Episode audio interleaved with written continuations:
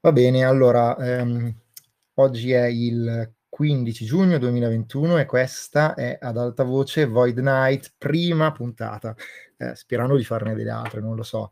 Um, qual è l'idea di questa sera? L'idea di questa sera è che a me è venuta l'idea per un gioco, volevo parlarne e cominciare a, a riordinare gli appunti che ho finora, capire alcune cose, vedere che limiti ci sono, um, capire dove non ho le idee chiare, dove ce le ho, um, cosa voglio, cosa forse voglio, cosa non voglio, uh, che rischi sono disposto ad accettare. Um, insomma, quello che si fa quasi sempre quando si inizia a scrivere un gioco. Allora, lo spunto, da dove mi è venuta questa idea? Stavo girando Switch, o meglio, non stavo girando Switch, semplicemente ho aperto le notifiche. Quando apri le notifiche, eh, neanche le notifiche, lo stream, praticamente la bacheca di, eh, itch.io, è dove vedi la gente che mette mi piace, la gente che pubblica giochi, la gente che aggiunge giochi a raccolte. E eh, devo aver visto qualcuno che aggiungeva ehm, un supplemento OSR a una raccolta. Questo supplemento OSR è um, The Vast in the Dark. Ora lo dico a Osiride che è appena arrivato. Se vuoi parlare, clicca sul coso per chiedere la parola che te la do. Um, quindi stiamo parlando di The Vast in the Dark, che è un supplemento appena uscito, quindi del 2021, edito da Charlie Ferguson Avery, eh, che è un disegnatore, da quello che ho capito, e eh, a quanto pare è uno zinaro OSR, quindi anche un giocatore OSR, fa le zin, fa i supplementini. A me, prima cosa, l'OSR non interessa e non mi piace. Tuttavia, mh, mm, mi ha colpito la copertina. Mi ha colpito la copertina, ho aperto la pagina del supplemento e ho cominciato a leggere la presentazione. Uh, la presentazione mi è piaciuta e ho detto OSR o no, a me non interessa, mh, mm, costava 5 dollari, io l'ho preso um, perché volevo vedere che cosa ci metteva dentro. Mm, l'ho preso e praticamente l'ho letto subitissimo, sono 28 pagine, poi c'è pieno di tabelle. Uh, ovviamente le tabelle io di solito mi rompo le balle a leggerle, uh, ma mi rompo le balle a leggere tutte le liste, eh, odio leggere anche i libretti nei Power by Apocalypse, tant'è che li leggo più avanti. È una cosa che mi trascino quando giocavo a Vampiri, c'erano quelli che si leggevano discipline o gli incantesimi in AD&D, io mi rompevo le balle, non li leggevo, li leggevo quando servivano. Um, e così imparavo a usarli, perché sennò ti richiedeva uno sforzo a, a priori che era mm, per me molto noioso, ecco. E, e allora um, dopo vi parlerò anche dell'ambientazione, perché è tutto nato da lì, mi ha affascinato tantissimo. Io ho detto, ma io questa roba, se, cioè, io non ci voglio giocare OSR a questa roba, perché è un'idea molto figa di ambientazione, io ci vorrei giocare con qualcos'altro. Usando l'ambientazione mi è venuta subito l'idea di un concetto dei protagonisti, che poi dopo appunto vi spiegherò, Uh, però uh, non ci voglio giocare OSR, ci voglio giocare con un sistema diverso che permetta, a mio avviso, di fare altro. Um, e allora ho cominciato a fantasticare oh, mi sono immaginato ma come, perché, e, e quindi sono arrivato a prendere appunti. Ho preso appunti dapprima sul consueto quadernino, che credo sia proprio una Moleskin, me l'aveva regalata, no, è un carnet de voyage, che è un'altra marca di quaderni del cavolo, ehm, che mi aveva regalato Damiano, un mio caro amico, ed è quella che sto usando dal 2017 per prendere appunti. Io sono un po' un discolo perché non prendo tantissimi appunti cartacei, per cui non è ancora piena, nonostante non è che abbia 3 milioni di pagine. Ehm, I primi appunti li ho presi l'8 giugno, però sono convinto che almeno due giorni prima devo avere cominciato a Ciao Angelica, eh, lo dico anche a te, se vuoi parlare puoi chiedere la parola alzando la mano virtualmente attraverso la chat di Telegram. Eh, e niente, allora, di che cosa parla l'ambientazione che non è mia? Voi direte, ma stai facendo un gioco su un'ambientazione non tua. Eh, come se fosse una novità, cioè faccio giochi ambientati nel mondo di vampiri e di Star Wars e me ne sbatto, e del, del Signor degli Anelli. In realtà qui ho scritto all'autore dopo qualche giorno chiedendogli se potevo fare un gioco basandomi sulla sua ambientazione. Ma è un attore SR, a volte sono molto liberali con questo genere di cose, non mi ha mai risposto. Um, io sto procedendo perché tanto male che vada me la tengo per me, ci gioco io e sto bene così. Uh, cosa che comunque non mi può impedire. e detto questo, appunto, l'ambientazione fondamentalmente eh, sottotitolo. Vabbè, The Vast in the Dark, a zine about exploring dark and alien megastructures of an infinite realm. Uh, scusate il mio inglese renziano, uh, comunque vabbè, è una zin che riguarda l'esplorazione di megastrutture oscure e aliene in un reame infinito. Um, per cui fondamentalmente cosa c'è? C'è questo reame infinito di sabbia in colore, uh, chiara, grigiastra, um, dal quale non si, non si, può scappare, non è chiarissimo come ci si arrivi. Eh, int- sì, ti do la parola, arrivo. Vai, parla pure Osiris.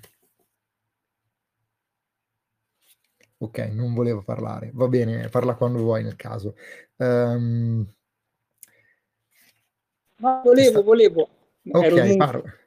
Ero muto e non mi sono accorto. Perfetto. Um, Back in the Dark l'ho preso anch'io, per, per, esattamente per gli stessi motivi, perché non, non, non, ho avuto ancora il coraggio di cimentarmi nell'SR, perché da quello che ho capito non mi interessa, però mh, di, dirò se è così dopo averci giocato, cosa che ancora non è successa.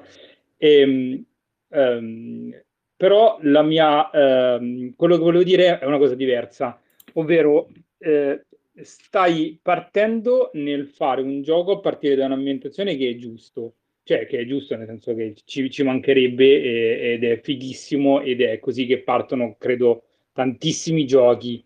Però eh, questo qua non rischia di portarti a un qualcosa che poi non, come dire, non, non riesce a concretizzare, non ti ferma la cosa? Assolutamente no, come ho detto già tantissime volte, lo scopo dei giochi non è essere venduti o pubblicati, lo scopo dei giochi è essere giocati. Quindi se io eh, da solo riesco a farci 5-6 partite, il gioco ha raggiunto il suo scopo. Uh, alla fin fine non lo sto facendo per altri, lo sto facendo per me. Uh, un po' come, eh, non so se avete mai letto cosa c'è scritto in Apocalypse World. Uh, dai, andiamo a prenderlo così non faccio errori. Allora, Apocalypse World lo prendo in inglese. Uh, la prima edizione, eccola qui. Allora, vediamo, adesso mi sbaglierò, non ci sarà, ho fatto, adesso la trovo. No, l'ho messa prima. Ah, eccolo qui. Nel colophon, quindi a pagina 2 del PDF, non so dirvi che pagina è numerata perché non è numerata, c'è scritto For Maggie, the rest of you are just lucky. Il gioco è dedicato a Maggie per giocarci con Maggie, la moglie di Vincent. Il resto di voi sono fortunati e basta. Cioè noi siamo fortunati ad avere questo gioco perché loro hanno deciso di pubblicarlo, altrimenti questo gioco sarebbe per loro perché è la cosa che conta, giocarci loro. Uh, ho risposto alla tua domanda dal mio punto di vista? Sì. Io mi ci rivedo molto, cioè purtroppo noi siamo in un regime che dà da mangiare agli artisti, si fa per dire, quello del copyright, perché poi spesso e volentieri gli artisti vengono sfruttati, eh, però in realtà ha come grosso contraltare quello di formare le idee di tutti gli altri. Credo che in realtà ne vengano danneggiati anche in buona parte gli artisti a vantaggio di coloro che detengono gro- la grossa parte dei copyright, cioè le aziende che si occupano di pubblicazione musicale, di film e così via, insomma, le case editrici. Eh, il diritto ehm, latino, italiano, napoleonico, francese ehm, si basa sul concetto che la paternità dell'opera è morale e non può essere mai ceduta. Uh, invece il diritto anglosassone è diverso, eh, pa- è lì che si parla di copyright, diritto di copia, a loro non interessa di chi è l'opera, c'è un monopolio su chi può riprodurla e questo monopolio con la sua paternità può essere anche ceduto. È il concetto di ghostwriter, no? Eh, io scrivo un libro per te, ma poi tu figuri come autore del libro. In Italia questa cosa non è legale, è un, um, come dire, adesso non conosco bene i dettagli, però so che non si può fare, da qualche parte lo devi scrivere, che l'ha scritto qualcun altro. Um, perché il diritto morale non può essere sottratto a nessuno. Um, perché ho fatto questa pippone? Ah sì, per dire che purtroppo l'unico contraltare che ha questa cosa è che blocchi le idee di altri artisti. Cioè, um, se io voglio fare un gioco in questa ambientazione, o ho il benestare dell'autore, o gli pago delle royalties, forse, oppure anche, cioè magari l'autore dice no, non voglio che nessun altro lo faccia, di fatto la sua idea rimane lì morta questo solo supplement- al solo supplementino fatto da lui da 28 pagine, eh, che in qualche modo tutela l'autore, ma d'altra parte ehm, è castrante per tutte le altre opere creative. Una volta che l'autore sarà morto, 70 anni dopo la sua morte, chiunque potrà accedervi in pubblico dominio e fare quello che ne ha voglia. Certo, la paternità gliela deve riconoscere comunque e questo ci mancherebbe. Non sono di certo contro il diritto morale. Eh, io personalmente sono un fautore delle licenze Creative Commons che garantiscono tutti gli autori e anche gli altri artisti. Um, tant'è che questo gioco, sia che lo pubblichi per me o per altri, lo rilascerò in licenza Creative Commons di sicuro. Um, vabbè, ma al di là di questo, allora procedo. Eh, l'ambientazione appunto è questo reame sconfinato. A me ha ricordato molto Ravel, una via di mezzo tra Ravenloft e mm, come si chiamava? Dark Sun, ma con modifiche interessanti. Um, ah, c'è anche dell'inverse world a vederlo un po' in prospettiva. Adesso spiego perché. Perché fondamentalmente in questo reame c'è la notte eterna. Il massimo di luce che si può raggiungere è quella della mezzaluna. Se tu non vai in giro con dell'illuminazione non vedi un cazzo, eh, o quasi. Eh, si ha l'impressione, e il gioco fa di tutto per disseminare indizi su questa cosa, o meglio, di supplemento, eh, che di fatto sia un, un grosso reame cavernoso con un soffitto al punto che da questo soffitto continuano a cadere rovine, macerie, che poi diventano sabbia, perché ci sono questi venti, ehm, come si dice, impietosi, che eh, sgretolano tutto. Questa cosa è una metafora, cioè, oddio, è fisica perché sgretola il reame, ma è anche una metafora perché sgretola eh, la psicologia, la moralità e il corpo delle persone.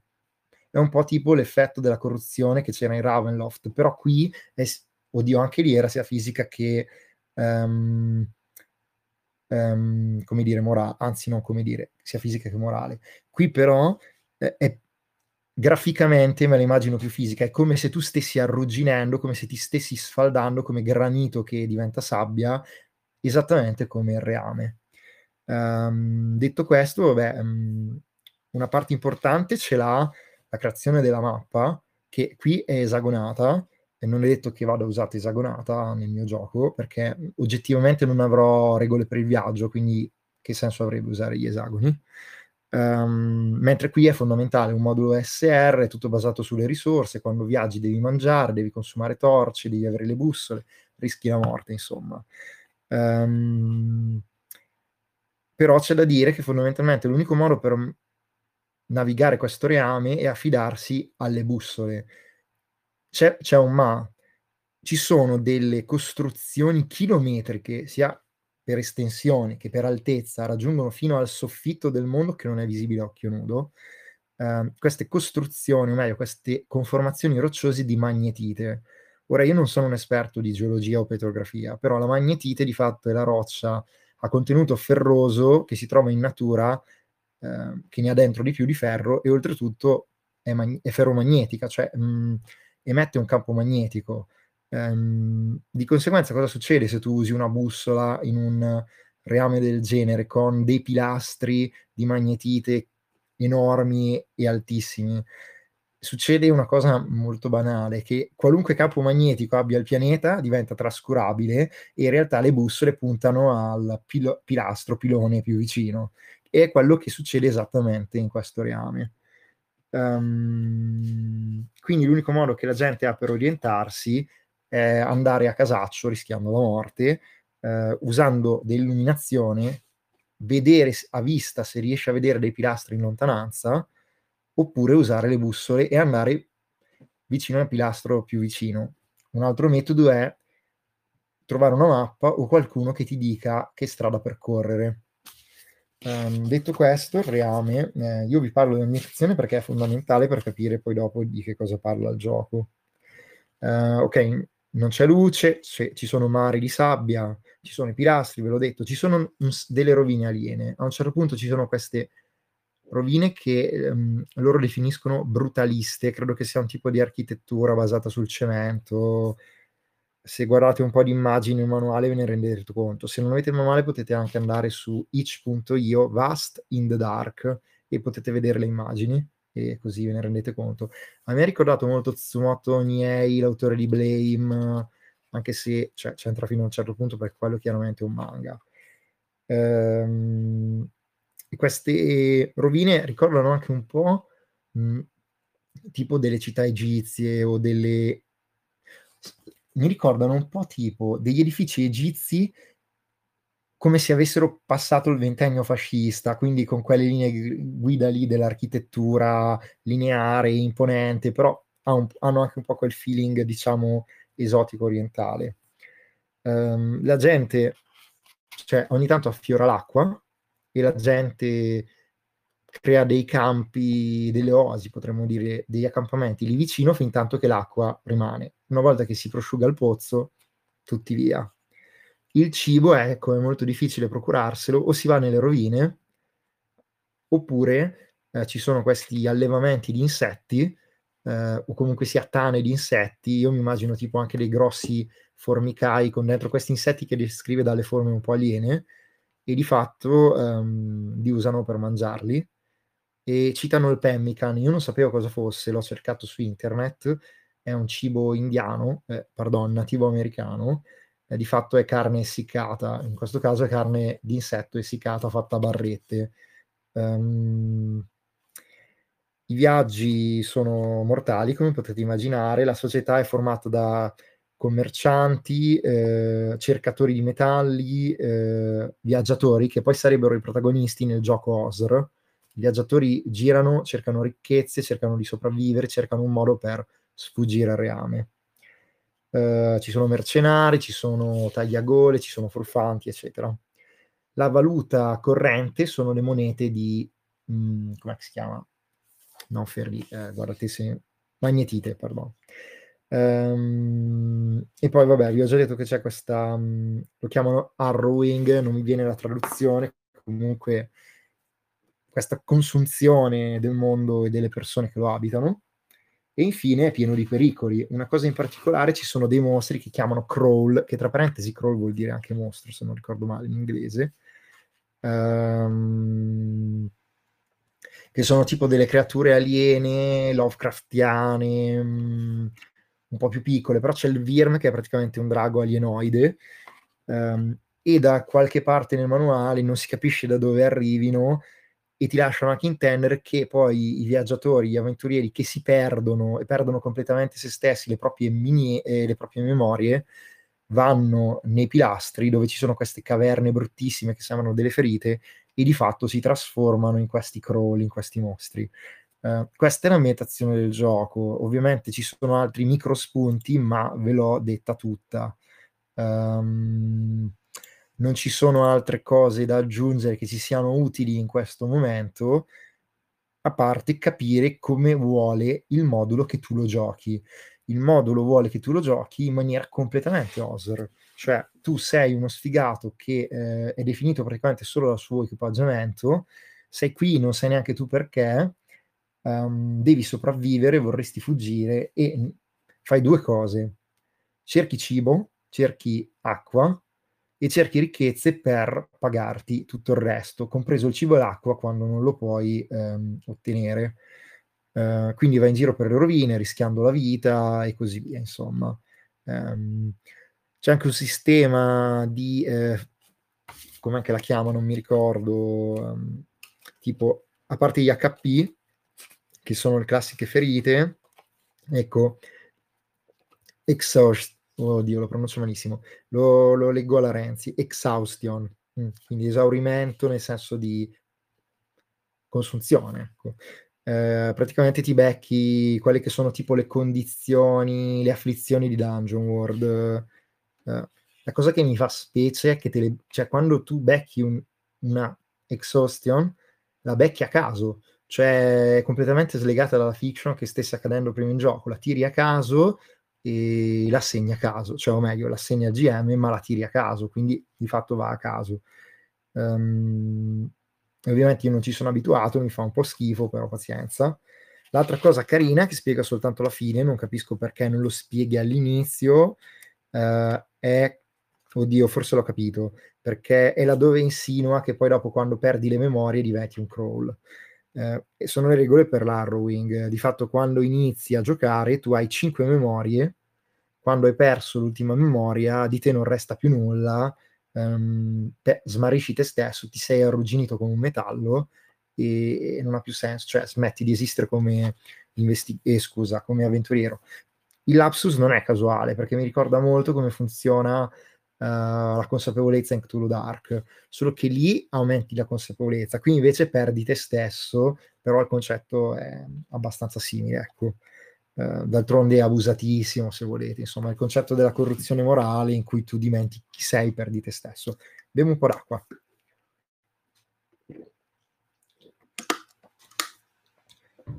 Allora, ora che abbiamo spiegato la meditazione, che cosa si aspetta il gioco di base, avete qualche domanda o qualche osservazione?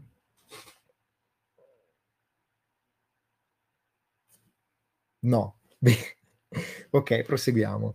Um, allora io cosa ho pensato? Allora non so neanche io perché, ma mi sono immaginato eh, roba vecchia, roba vecchia che probabilmente ha col- cioè, fa parte del mio immaginario. Mi sono immaginato, non so se vi ricordate Soul River, Legacy of Kane, questi vampiri che venivano risvegliati da Kane, che era questo super cattivo vampiro, una serie di videogiochi che andavano su PlayStation e su computer alla fine degli anni 90, se ben ricordo, inizio anni 2000.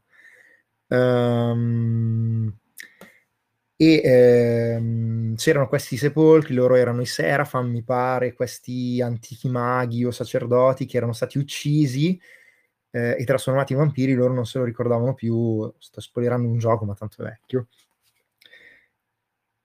E, e di fatto lui li usava come suoi servitori, eh, questi vampiri, se non che poi dopo Rezia, che era protagonista, in qualche modo muore, si risveglia, viene risvegliato da questo antico e di fatto diventa un suo servitore, gli dà missioni e c'è tutto questo discorso di redenzione sua, recuperare le memorie, vendicarsi eh, e così via, prendere consapevolezza. Dall'altra mi viene in mente Lord Sot, che è un personaggio di Dragonless, ma anche di Ravenloft, questo antipaladino, ehm, questo cavaliere della Rosa Nera che di fatto per gelosia ha fatto subire un cataclisma al suo mondo e che per questo viene dannato e viene reso un signore dei domini in Ravenloft. Uh, un'altra cosa, adesso non mi sta venendo in mente, ah sì, mi è venuto in mente Cold Soldier, che è un gioco di Brett Gillan, un gioco indie del 2011, mi pare del 2011, potrei sbagliarmi, in cui tu giochi questo soldato morto, risvegliato, che viene comandato da un negromante, uh, che gli dà ordini terribili, e ovviamente mi è venuto in mente la mia vita col padrone, uh, che ha temi molto simili, ecco. Um, mi è venuto in mente principe Arthurs di World of Warcraft, eh, scusate, di Warcraft, non di World of Warcraft, eh, e la sua storia di come appunto perde l'anima, diventa il primo cavaliere della morte. Insomma, mi è venuta l'idea di dire, ma perché io devo giocare degli squattrinati e moribondi avventurieri che non sanno da che parte girarsi, quando posso giocare eh, una cosa di questo genere? In questi pilastri neri ci sono anche dei santuari, dei sepolcri, tipo d'ossidana o di magnetite, insomma roba nera, perché ci sta bene. Tra l'altro la magnetite è nera di fatto, con dei riflessi mh, ferrosi, quindi mh, come dire metallici, ehm, in cui ci sono appunto questi sepolcri e in questi sepolcri dormono queste armature vuote. Eh, qui mi viene in mente un'altra ispirazione, Cavalieri Inesistenti di Italo Calvino, eh, tanto per non farci mancare nulla. Eh, queste armature vuote che di fatto un tempo chi lo sa che cos'erano, ma eh, dei negromanti, degli stregoni, perché io in questo mondo non immagino che ci sia una magia buona, mi immagino che ci sia una magia corrotta esattamente come tutto il resto del mondo. Quindi tutti gli usufruitori di stregoneria sono automaticamente negromanti, stregoni, gente che in qualche modo consuma se stessa e fa del male. Eh, insomma, hanno trovato il modo di eh, usare, incar- reincarnare questi servitori consumando completamente la loro anima in queste armature ehm, e ogni tanto questi si svegliano, non sanno neanche loro perché, non sanno chi sono e girano per il mondo. Uh, e dopo ovviamente preciseremo tutto. Una cosa che mi piace, io lavoro molto a livello di horror e a livello di ambientazione per poi dopo andare a toccare i temi come vorrei il gioco. Uh, non vorrei che ci fosse un party. A me questo genere di fiction mi ricordano le serie tv degli anni 80, mi ricordano i fumetti underground, mi ricordano Trollbabe. In Trollbabe la protagonista è una, ha la sua avventura e se la vive da sola. Per... Lo stesso nei romanzi di Lord Sot, eh, che sono una grande ispirazione, lui è da solo, gira per il mondo, è potente, gli altri vogliono cose da lui eh, e lui è un antieroe. Um, mi ricordano anche Renegade, che era una serie tv degli anni 90 di questo poliziotto che viene incastrato uh, e allora poi dopo deve fuggire per gli Stati Uniti aiutando la gente mentre è un fuggiasco dalla polizia perché è accusato di un omicidio che non ha commesso. Um, e tornando al color, uh, io mi immagino qui l'ispirazione probabilmente White Wolfiana, uh, immagino queste armature di acciaio, di ossidiano, insomma di un metallo magico tipo animacciaio che per, per forgiare il quale è necessario non solo pro, profondere eh, il metallo, che deve essere infuso di energia stregonesca, ma è necessario sacrificare un'anima, verosimilmente l'anima del cavaliere, il Void Knight, il cavaliere del vuoto, che l'anima. Uh, quindi tu ti svegli dalla tua tomba e penso che l'inizio debba essere scriptato nel senso che eh, quando ti svegli, ti svegli perché senti sussurrare il tuo nome. Una delle cose che devi fare in creazione del personaggio è scegliere il tuo nome, che è il tuo vero nome, quindi dà potere su di te, al punto che chiunque ti abbia risvegliato lo ha pronunciato. E quando tu ti svegli, lo senti e esci dal tuo sepolcro e vedi che sulla tomba c'è scritto il tuo nome senti due voci dentro di te. Una ti dice di cancellarlo per proteggerti e l'altra ti dice di non cancellarlo per non perdere chi sei. Puoi fare quello che ne voglia.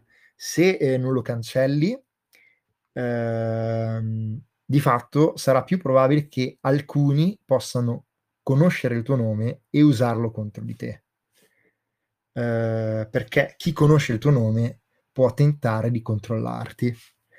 Eh, se invece lo cancelli, è meno probabile che qualcuno possa conoscere il tuo nome, tuttavia subito stai cancellando una parte di te e il vuoto che ti anima, ti reclama, dovrai eh, probabilmente fare qualcosa che rischia di consumarti. Poi dopo vedremo cosa. Eh, quindi è subito un messaggio, no? Eh, renderti vulnerabile, ma tenere un punto fisso su chi sei o ehm, proteggerti rischiando già da subito di cedere un po' al vuoto che rischia di divorarti.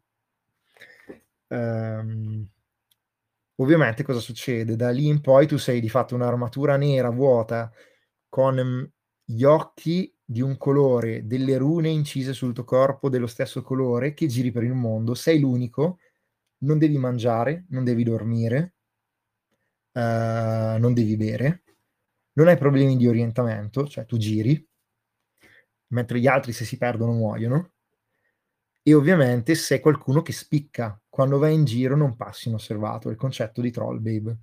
È un mondo pieno di ingiustizie, di gente che muore, quindi per forza di cose la gente tenterà di chiederti aiuto.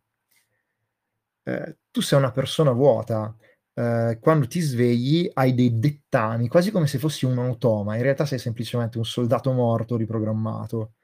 Uno dei dettami che hai è quello di esplorare il mondo. L'altro dettame che hai è quello di cercare le rune. Volevi parlare, Osiride? Uh, sì, non sapevo come alzare la mano senza alzare la mano. Non ricorda tuo Spirit Bleach, l'arc di Lovecraft Ah, Black Spirit, eh, Bleak Spirit. Allora, ci ho giocato, quello è ispirato a, ehm, come si chiama? Ehm, Dark Soul. Eh, mh, mm, sì, lo ricorda, credo. Eh, io però non ho mai giocato Dark Soul eh, e quindi non può essere una mia ispirazione se non visuale. Um, tipo qualche immagine Dark Soul l'ho vista. Um, l'idea che esplori il mondo, impari cose, eh, visiti rovine, eh, scopri cose su grandi nemici, probabilmente si richiama Dark Soul. E a me non dispiace, cioè mi sta bene che lo richiami. Non ti so dire quanto gli è vicina, perché appunto non ci ho mai giocato. Ho giocato all'XP. Scusa? Ah, ok. Ho giocato a Bleak Spirit, però, e, mm, mi è piaciuto abbastanza. Eh, mi sta bene che richiami anche quello, sinceramente. Mm, solo che in Bleak Spirit ehm, l'esperienza è molto meno giocattolosa. Ora, questa roba qui è una minchiata adolescenziale, parliamoci chiaro. Eh, cioè il classico cavaliere nero che va in giro, si trova un giocatore un po' poco maturo, comincia a dire brucio tutti, ammazzo la gente.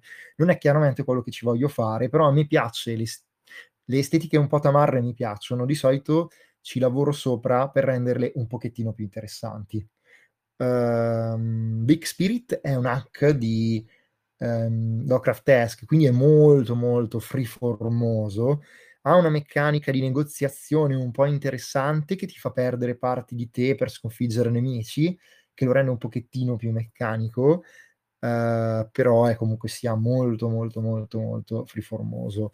Però um, una parte di quell'esperienza probabilmente mi ha segnato quindi hai fatto bene a citarla perché sebbene Dark Souls non possa avermi ispirato probabilmente Bleak Spirit sì. Preciso anche che è uno dei pochi giochi che ho giocato ma non letto per cui io faccio fatica a capire bene un gioco se lo gioco e basta ho bisogno anche a un certo punto di leggerlo per cercare di fare dei ragionamenti, cioè sto parlando direttamente con l'autore quando lo leggo, invece quando me lo facilitano sto parlando col facilitatore, del quale ho tanto rispetto, ma poi a un certo punto quasi sempre eh, ho voglia di leggermi io il gioco. È un po' come se ti raccontassero un romanzo, ti piace, però lo, lo vuoi leggere per capire cosa ha scritto l'autore, ecco. e spero di essermi spiegato. Comunque la risposta alla tua domanda è sì, ma in maniera indiretta. Ehm, torniamo a noi. Dicevo, il secondo dettame, tu hai delle rune sull'armatura, è trovare altre rune. Scusa Daniele, volevo chiederti una cosa, scusami, certo, dopo Giovanni. ti lascio andare. Io non ti volevo interrompere, ma... No. Eh, no, no, no, una cosa veloce. Ma il fatto, di, di, cioè il fatto che tu sei vistoso, ok, mi hai convinto, quindi tu vai girando per le città, sei molto vistoso, il mondo ha un sacco di sciagure, quindi problemi da risolvere, eccetera.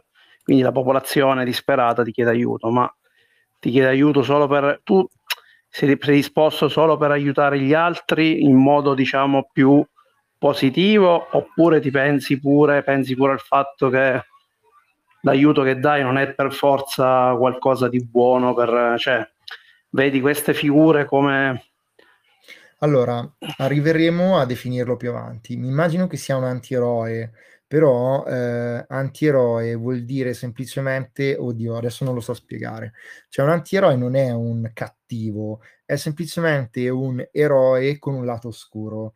Eh, di questa cosa parla anche Vogler nel viaggio dell'eroe, oppure... Mm, cioè... Mh, mm, credo di averlo letto in svariati libri mh, di scrittura creativa, che l'antieroe è comunque il protagonista, ha semplicemente dei lati un po' più oscuri.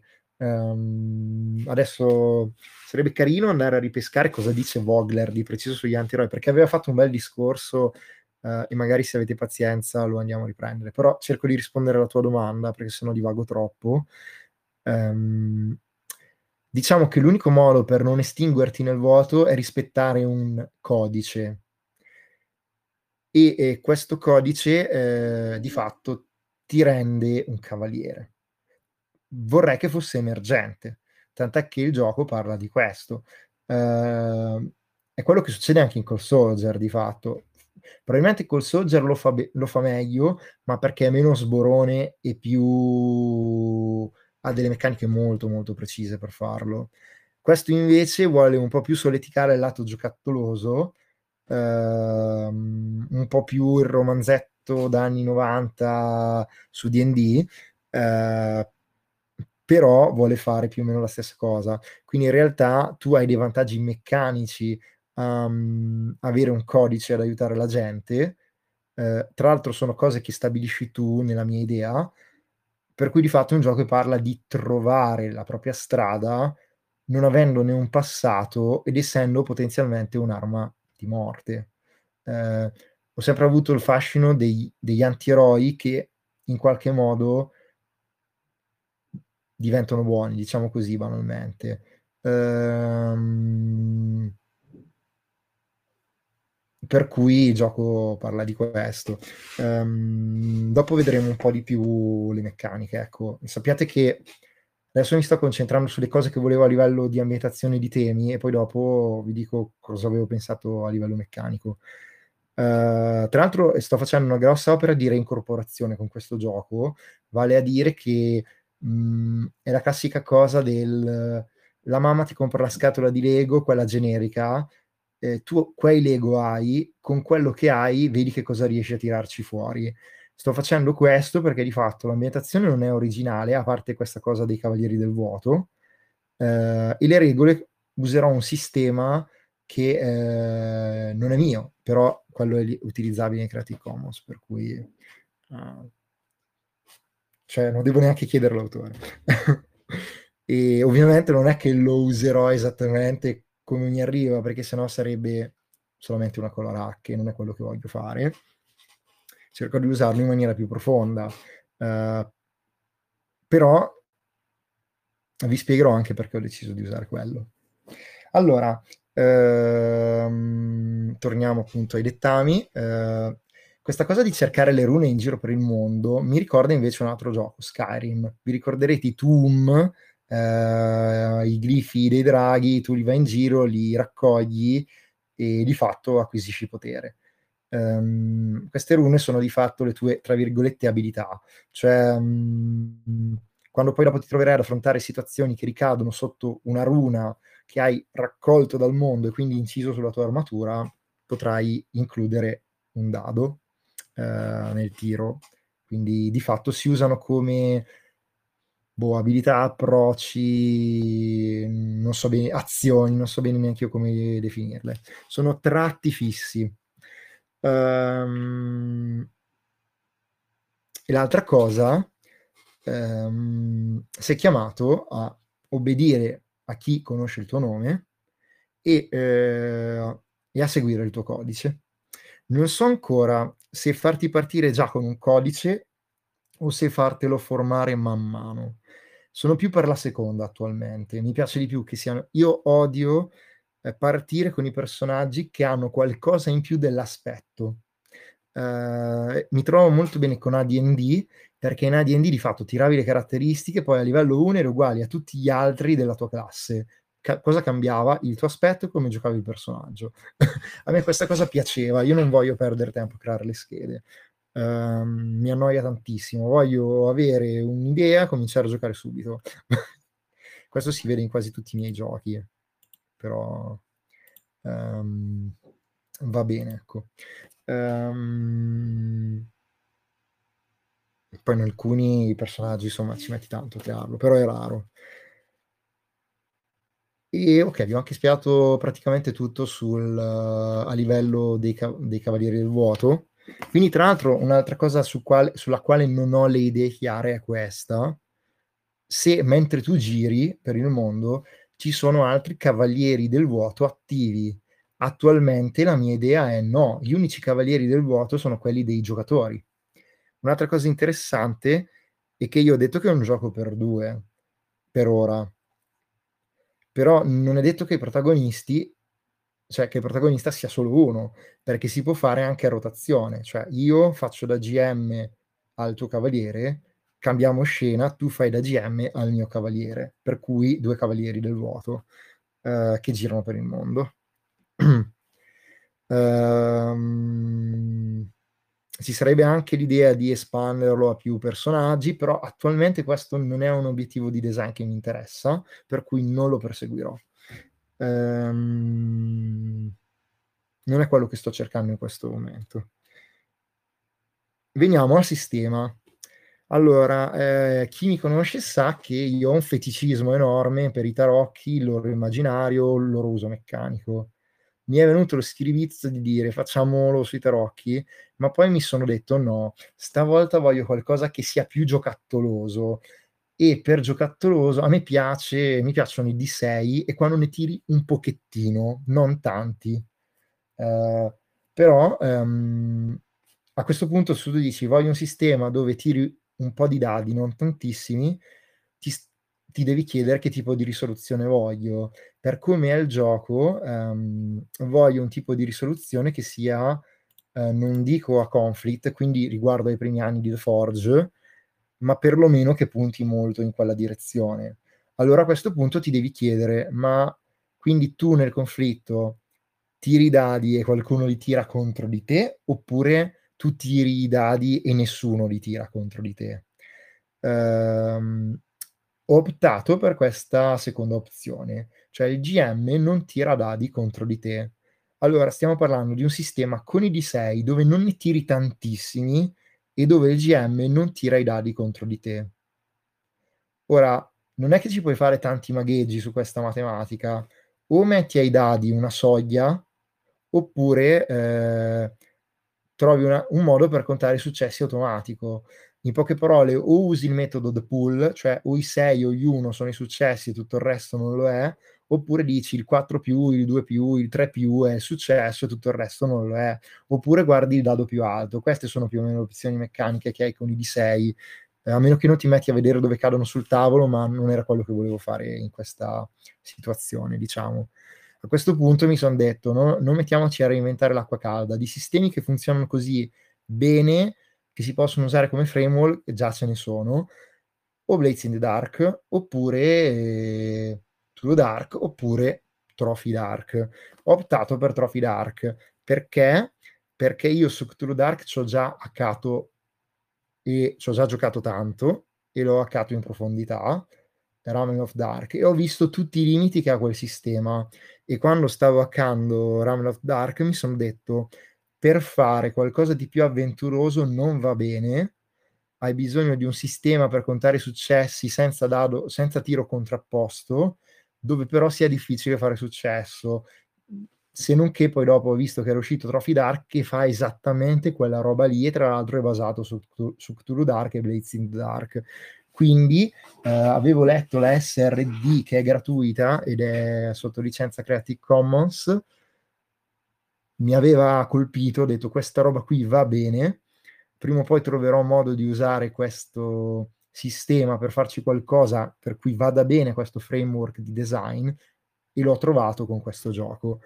Um, tra l'altro è uscito da pochissimo il regolamento in PDF, la versione, eh, come si dice, pre-rilascio per i sostenitori. In poche parole è quella che impaginano e cominciano a leggerla per controllare se ci sono errori nell'impaginazione, refusi, eccetera. È buona norma di solito quando hai dei sostenitori su Kickstarter mandarla anche a loro perché così anziché avere tre editor o due o uno o nove, ne hai potenzialmente decine che sono tutti quelli che hanno finanziato il tuo progetto. Uh, e quindi è più facile vedere se ci sono refusi, errori di impaginazioni e così via, insomma. Um, e per cui ho potuto anche leggere la versione definitiva che è diversa da quella che c'è sul sito, che è la SRD, penso che verrà aggiornata prima o poi, eh, e farmi un'idea di come avevano cambiato appunto sistema. Per cui fondamentalmente, torniamo a noi, stiamo parlando di un sistema nel quale il tiro per il conflitto lo fai soltanto tu, ehm, in cui tiri un certo numero di 6, pochi, eh, e che si basa su cose che puoi portare nella situazione attuale che hai sulla scheda. In uh, Trophy Dark sono le tue abilità, la tua professione, il tuo background. In uh, Cthulhu Dark sarebbe la tua professione. In um, Blazing Dark sono le tue azioni, che sono tipo delle abilità, chiamiamole così. Um, nel mio caso volevo che fossero le rune che hai sull'armatura all'inizio ne hai una di base, direi che è sempre quella, ed è inerente alla tua arma. Tu sei un'armatura che ha allegata un'arma, eh, d'altronde sei un cavaliere. Eh, e quindi quella runa si chiamerà, che cavolo ne so, la, la runa del maestro di spada o qualunque altra roba. Eh, e poi pensavo di darti un'altra runa a tua scelta e infine una runa di stregoneria, cioè sai fare della stregoneria. Uh, la stregoneria, come dicevo, è legata al vuoto, è legata alla corruzione, per cui farla è pericoloso, dopo vedremo come. Uh, I dadi che porti nel tiro, attualmente l'idea è questa, ne hai sempre uno di base, non vorrei usare la regola che se sei ridotto a zero tiri due dadi e prendi il più basso, magari poi matematicamente non stare in piedi e sistemerò un po' meglio, magari includendo anche quella regola, ma attualmente preferisco non farmi questo problema. Uh, lo vedrò con i playtest. Um, quindi, se almeno una delle tue rune si applica, aggiungi un dado per le rune. Se ne hai più di una, aggiungi sempre un dado per le rune. Quindi avere più rune aumenta quello che una volta su The Forge si chiamava leverage, il tuo potenziale, vale a dire eh, quando tu puoi aggiungere, fare qualcosa. Um, banalmente come funzionano anche le mosse in alcuni Power by Apocalypse, cioè avere più mosse del libretto, dico, aumenta il tuo leverage, cioè aumenta quelle situazioni, quelle situazioni nelle quali puoi andare tu attivamente a prendere le meccaniche, il tuo potenziale di agire sulla fiction, uh, la tua agentività potremmo dire. Um, la estende a livello di possibilità, ma non ti rende più potente meccanicamente. Ti renderebbe più potente meccanicamente se tu aggiungessi tutte le rune che puoi. Però questo eh, farebbe sì che il tuo pool, la tua pool, crescerebbe in maniera esponenziale e, ehm, ed è poco interessante, per cui non va bene. Tant'è che in Trophy Dark non funziona così. Uh, cioè ne, ne, aggiungi al massimo uno, lo stesso in Cthulhu Dark, in Blazing Dark invece no, in Blazing Dark aggiungi fino a quattro dadi per la tua azione. Um, però lì ci sono molte altre cose che, min- che minano la tua efficacia, per cui um, non, ne vale la, non, ne vale la, pena di fare così, cioè farti aggiungere più dadi. Um, Do, quindi abbiamo un dado di base, uno per questa roba. Se vuoi attingere al vuoto, puoi aggiungere un dado nero o un dado di un altro colore. Eh, di fatto stai attingendo la tua energia mm, che ti anima, ma che ti ris- rischia di cancellarti, rischia di farti estinguere una volta per tutte. Se eh, rischi che la tua armatura venga danneggiata, di fatto tu sei un'armatura vuota, quindi se si danneggia l'armatura, l'unica cosa che tiene il, il, tuo vuoto, la tua anima distrutta all'interno dell'armatura, eh, è l'integrità dell'armatura. Quindi se si danneggia, tu aggiungi un dado vuoto, quindi ne, nei conflitti dove rischi di farti male, tra virgolette, fisicamente, aggiungi automaticamente un dado vuoto. Infine, eh, aggiungi anche il dado vuoto um, se um, c'è qualcosa che ti corrompe uh, a livello morale o nell'ambiente, mm, per esempio la stregoneria, per esempio un luogo maledetto, eh, perché è il vuoto che ti richiama a fonderti con lui fondamentalmente.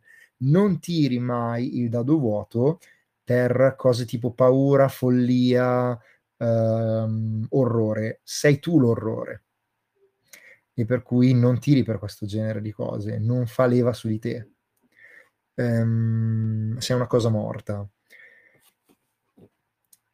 Ora, questo l'abbiamo detto, uh, quindi come funziona? Che fondamentalmente tu hai un punteggio di vuoto che inizia a 1. Tutte le volte che quando tiri hai un dado vuoto che ha il punteggio più alto e in caso di pareggio il dado vuoto si considera sempre più alto, mm, il tuo vuoto aumenta di 1. Quando arrivi a 6 di vuoto, ehm, il vuoto ti ha richiamato completamente, ti fondi in esso e smetti di esistere, ti sei annichilito, non, sei, non esisti più.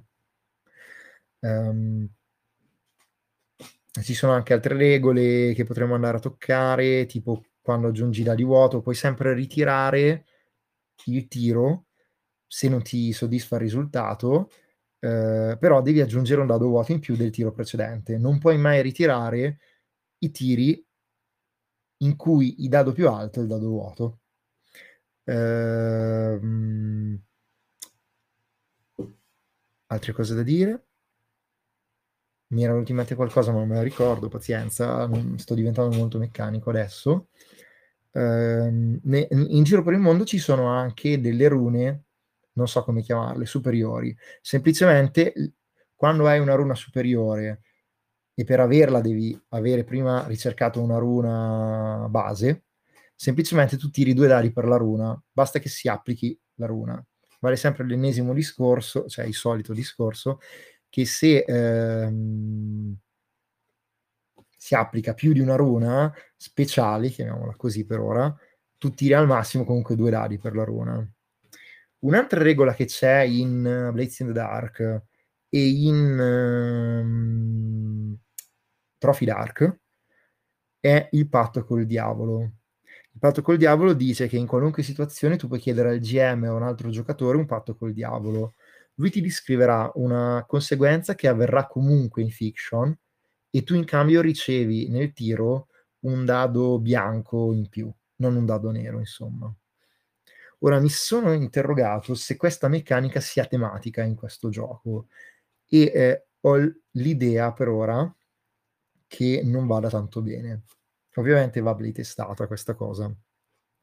Però volevo anche... Ehm, cioè, questo sistema è molto semplicino, come vedete, cioè sembra complicato ma in realtà è molto semplice, oppure sembra semplice ma è complicato, insomma è complicato nelle minuzie ma è molto semplice nel macro, eh, perché nel macro funziona così, che io sono in una situazione e a seconda della situazione ho già automaticamente un certo numero di dadi che va da 1 a 2 a 3, più eventuali dadi neri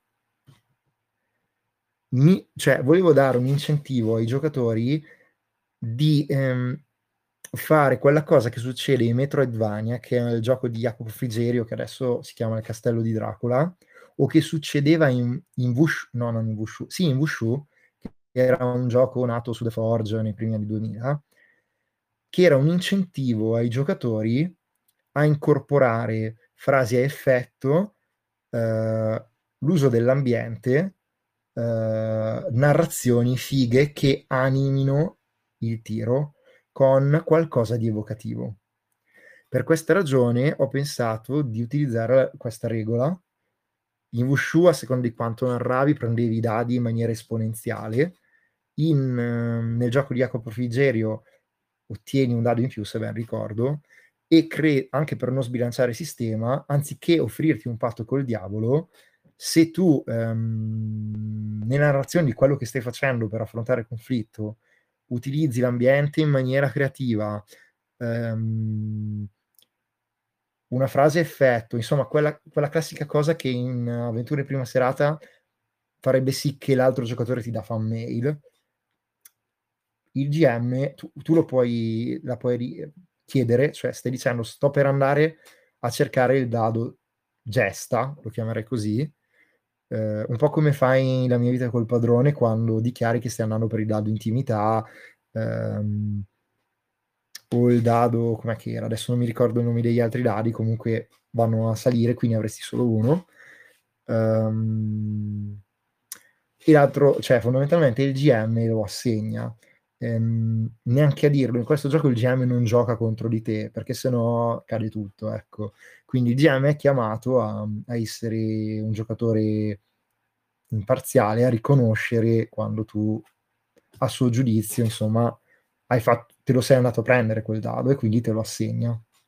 Questo fa sì che secondo me la narrazione di quello che fa il tuo personaggio sia un po' più interessante eh, e ti spinge a, meccanicamente a ricercare questa cosa.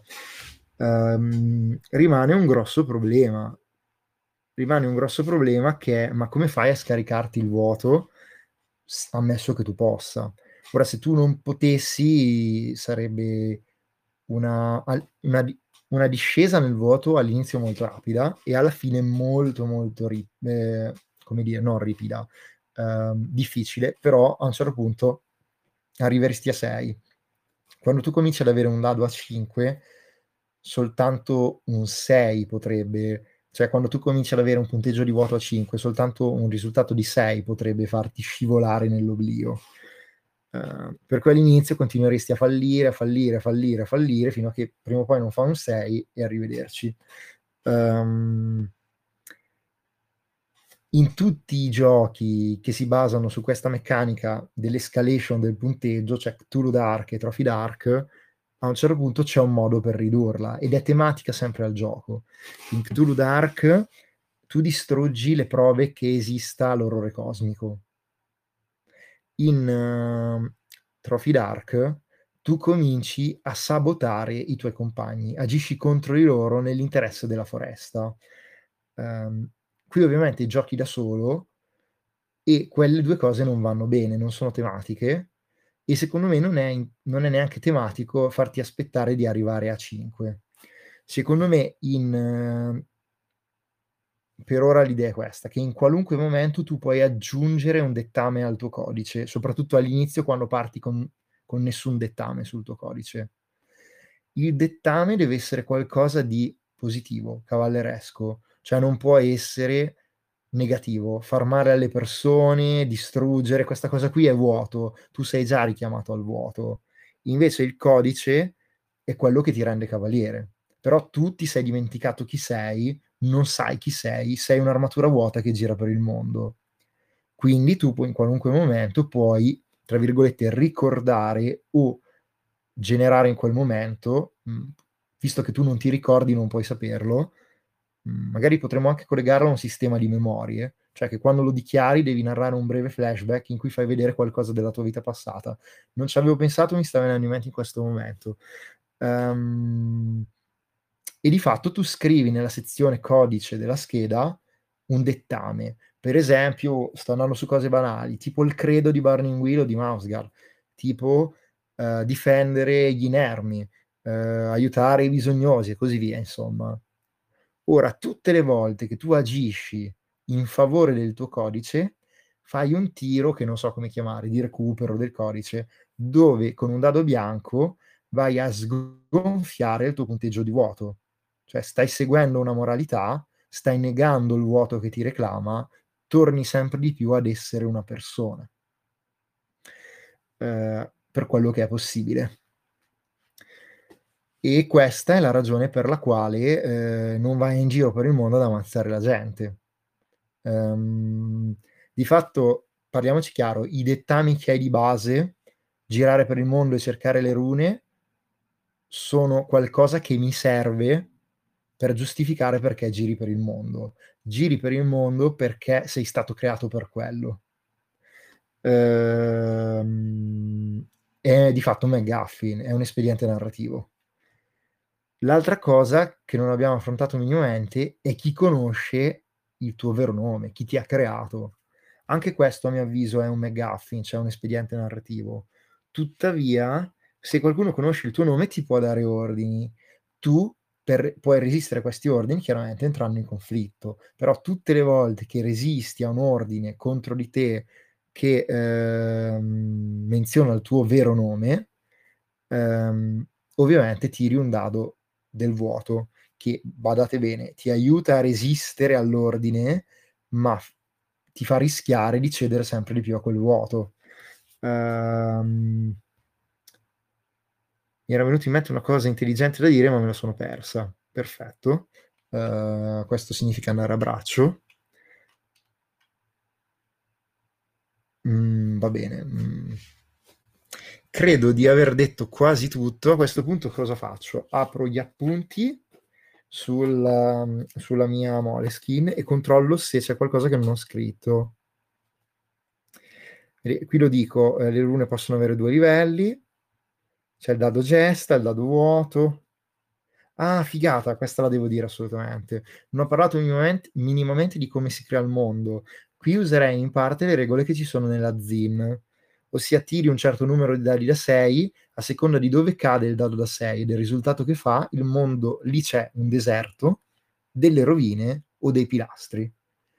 Ehm, nelle rovine possono esserci insediamenti che sono tipo le città, da questo punto di vista me ne immagino simile al mondo dell'Apocalisse, oppure a Silica, l'ambientazione di Fantasy World di Luca Maiorani e, e Asimir Alessandro Piroddi, eh, oppure a, al vecchissimo e adorato eh, Dark Sun. Ma tu alla fine eh, di un'avventura, che sarà molto simile a come funziona in Trollbabe o a come funziona in Everway, cioè in poche parole ti trovi nel mezzo di una situazione dove sta succedendo qualcosa e tendenzialmente sei l'unico che può fare qualcosa. Perché? Perché sei palesemente l'unico eroe, sebbene un antieroe, in un mondo che non ha eroi. Eh, un po' come la Trollbabe eh, è l'unica potenziale eroina in un mondo che non ha eroi, salvo appunto i personaggi dei giocatori. Eh, ecco, finita però un'avventura, ci sarà una fase che è una fase di sussurri del vuoto, cioè io, il GM deve avere sempre pronti almeno due distici. Possono essere poesie in prosa, possono essere frasi criptiche, possono essere veramente poesie, faccia come ne ha voglia, sono degli spunti su cose che stanno succedendo altrove nel mondo. Tu decidi quale sussurro del vuoto seguire, il GM ti dice da dove viene e tu vai lì, sia essa una rovina, un deserto, un pilastro, ma di fatto questo cioè, significa che GM crea cose potenzialmente conflittuali, interessanti che, che, succedono per il mondo e ne ha sempre alcune da parte, ma sei tu che decidi dove vai in base a quello che ti interessa. Questo è una cosa che è molto simile a quello che succede in Trollbabe, lì però ti ispiri soltanto alla fisicità del mondo e il GM crea l'avventura a posteriori. Qui è una versione mediata, tu hai degli spunti, non sai, tu non crei l'avventura prima, eh? hai soltanto questi spunti mobili, ehm, però è il giocatore che sceglie quale spunto mobile seguire, come se il vuoto gli sussurrasse, è una sorta di divinazione. Uh, vediamo. Eh, no, um, credo di avere già um, detto tutto quello che c'è sui miei appunti. Adesso a questo punto, ehm, oddio, è già passato un'ora qualcosa, eh, vi dirò, vado a vedere gli altri appunti e vi dico anche di come di solito imposto la scrittura di un gioco. Allora, mh, mm, voi un gioco potete, dovete cominciare dal testo, quindi potete scrivere su Word, su LibreOffice, eh, su Google Drive, dove ne avete voglia, basta che abbiate un modo di scrivere e di salvare il file. Mm, vi consiglio anche di fare un backup per evitare che insomma perdiate il vostro lavoro. Potete, potete anche scrivere su carta, eh, non importa, o a macchina di, da scrivere se preferite. Um, io di solito scrivo su GitHub, che è um, un sito che gestisce versionamento software, ma scrivo in Markdown. Markdown è un, è un formato di marcatura stupidissimo, praticamente usi gli asterischi per fare titoli i cancelletti per fare titoli di primo livello, di secondo livello, corsivi, grassetti, punta- elenchi puntati, insomma in poche parole ti consente con pochissima sbatta di avere un testo bene organizzato logicamente che occupa pochissimo spazio perché è un file di testo. Ha anche il vantaggio che è mh, esportabile in tutti i formati, anche PDF. Uh, quindi io adesso vado sul mio GitHub perché su questo computer non ho ancora importato il progetto quindi vado sul sito github.com, devo loggarmi perché non sono loggato, ho un account che è gratuitamente, per cui vado nei miei repositories, che sono i progetti di fatto. Uh, qui ho un altro titolo, adesso lo rinomino perché era Night of the Void, ma non mi convince, voglio Void Night. Um, ovviamente non mi ricordo come si fa, ma pazienza, perché sono pessimo in realtà. Allora, devo andare nelle impostazioni, eccolo qui, rename, void, night, uh, rename. Perfetto, l'ho rinominato, adesso apro il mio GitHub sul computer, che è praticamente il client che ti scarica ehm, che ti scarica um, il progetto. Poi magari se vi interessa questa roba farò, faremo magari una puntata dove spieghiamo come lavorare con dedizione a,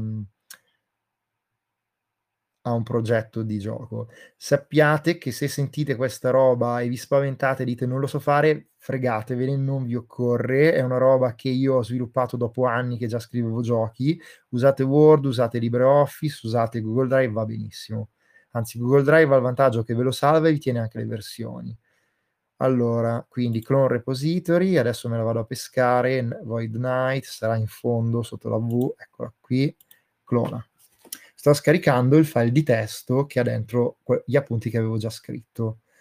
Uh, questo mi scarica il file di testo, io uso Atom, che è un editor di testo che usano i programmatori. Ovviamente io non lo uso come programmatore, ma lo uso come ignorante che scrive file di testo. Ho aperto il, uh, il file e vado a vedere che cavolo ho scritto. Allora, tra gli appunti che ho nel file ci sono i nomi. Eh, ovviamente è un gioco che userai dadi da 6. Avevo scelto un no- avevo messo un elenco di 6 nomi perché è di fatto una delle poche cose che fai creando il tuo personaggio. E i nomi che ho messo finora sono in ordine alfabetico, li ho generati casualmente con Fantasy Names Generators sui vari, su vari nomi che mi ispiravano a parte il primo, che non so perché mi è venuto in mente, ho cercato riferimenti su internet, non lo trovo da nessuna parte, per cui, boh, non so come mi sia venuto. Anassor, Cass, Cass era il luogotenente di Vecna, tra parentesi, Lielan, Moar, Nar, Sig. Sono tutti nomi brevi eh, che sembrano di un'entità cattiva, eh, o comunque sia di un'entità epica o cattiva, insomma. Eh, riprendono un po' l'immaginario fantasy, dark fantasy, biblico, accadico e così via, insomma. Ehm, altre cose che ho scritto sono appunto, qui avevo scritto un po' di sussurri, cioè l'idea dei sussurri del vuoto che vi ho già spiegato, e poi ho le ispirazioni. La prima è Devast in the Dark, la seconda è Cavaliere Inesistente di Italo Calvino, poi ci sono i romanzi Cavaliere della Rosa Nera e Lo spettro della Rosa Nera, che sono i due romanzi su Lord Sot. C'è Warcraft 3, quindi il principe Arthas. C'è circa come ho fatto a dimenticarmi Circle of Ants? In Circle of Ants giochi questi cavalieri che girano per il mondo e che incontrano situazioni spinose. Uh, Circle of Ants è un gioco che quando ho giocato mi è piaciuto molto come color e come ambientazione, ma non mi è piaciuto come regole però il colore e l'ambientazione sono molto fighi, lo rigiocherei volentieri, mh, mhmm, anche se non ho voglia di leggere le regole. Vabbè, comunque, um, questo è tutto quello che um, ho preso dai miei appunti e del quale vi ho parlato adesso. Quindi eh, a questo punto siamo a circa un'ora un quarto, un'ora e dieci di ehm, registrazione Ehm, vi chiedo se avete domande o curiosità o qualunque cosa, commenti, ehm, vi ascolto volentieri. Non siete tanti adesso, ma non è un problema. Ci sono considerazioni, domande, interventi. No. Uh, va bene dico un'ultima cosa. Chiaramente eh, devo un attimo eh, farmi le idee chiare eh, e manca una parte importante, cioè capire come cavolo si fanno le avventure. eh, credo che un buon modo per capire come si fanno le avventure sia andarmi a rileggere, per esempio, come ho eh, impostato il discorso in Ravenloft Dark. Praticamente lì usavo i tarocchi di Ravenloft per generare una situazione spinosa che si trova nel reame. Questi, io non sto scoprendo l'acqua calda, eh, questa roba qui è roba che è stata inventata in Everway di Jonathan Tweet, che è un gioco del 94 del 95. Eh, praticamente usavi dei tarocchi per eh, generare un reame fantastico che era di fatto un multiverso e una situazione problematica che stava avvenendo in quel reame e nella quale i, i, personaggi dei giocatori si trovavano. Credo che sia stato il primo gioco nel quale il GM doveva fare bus playing, eh, ossia in poche parole giocava per seguire l'avventura dei personaggi e non la sua avventura prescritta, perché di fatto lui, a parte la situazione iniziale di quello che sarebbe successo in gioco, ehm, non sapeva un cazzo. E la cosa è talmente vera che quando Ron Edwards ha scritto Trollbabe, la parte sulle avventure ha scritto che veniva tutta da Everway. Um, e ehm, Ravenloft Dark, il mio hack di Cthulhu Dark per giocare in Ravenloft, prendeva piene mani da lì, solo che usava i tarocchi per generare casualmente spunti. Ora, l'idea di generare casualmente spunti mi intriga molto, dare spunti al GM sul quale creare una situazione iniziale carica. Eh, tuttavia, in questo gioco non potrò usare dei tarocchi. Questo è un principio di eh, economia della componentistica, ossia tutto ciò che hai di più e che puoi eliminare semplificando le procedure e le regole, lo devi eliminare. Se il gioco funziona abbastanza bene, con meno complessità, devi togliere quella complessità, perché se no altrimenti diventa um, un, una complicazione barocca che che non serve veramente al gioco per funzionare bene. Quindi se io ho tutto un gioco che mi usa solo i dadi da 6 e ho bisogno di generare spunti casuali, non ha senso che vada a prendere dei tarocchi, perché non li uso da nessun'altra parte nel gioco. Eh, non è elegante. Devo agire in altro modo. Giovanni, vuoi dire qualcosa? Sì, secondo me, vabbè, il fatto che vuoi usare solo i D6 è ok, vuoi creare in altro modo, però potresti utilizzare molto elegantemente una plancia. Uh, la plancia c'è già e sarà lì che fare la mappa, um, quindi questa cosa credo che già venga utilizzata. Uh, però io qui sto parlando di capire che cosa succede. Ah sì, però aspetta, ho capito che cosa stai dicendo. Stiamo andando nella stessa direzione. Eh, ora, se tu guardi Trophy Dark, alle tabelle in D66. Ora, chi, tutti quelli che hanno giocato a Warhammer o a qualche gioco SR sanno cosa sono i D66. In poche parole, tiri due dadi da 6 di due colori diversi e a seconda delle combinazioni guardi sulla tabella. Uh, quindi avrai uno bianco, uno nero, uno bianco, due nero, uno bianco, tre nero e così via, no? Due bianco, uno nero, due, eh, due bianco e due nero e così, e così fai le combinazioni. Non vorrei dire cavolate, sono 6, combinazioni per due dadi, credo che sia 6 per 6 36, è plausibile che siano 36 spunti, io faccio cagare con la probabilità. 36 spunti sono abbastanza.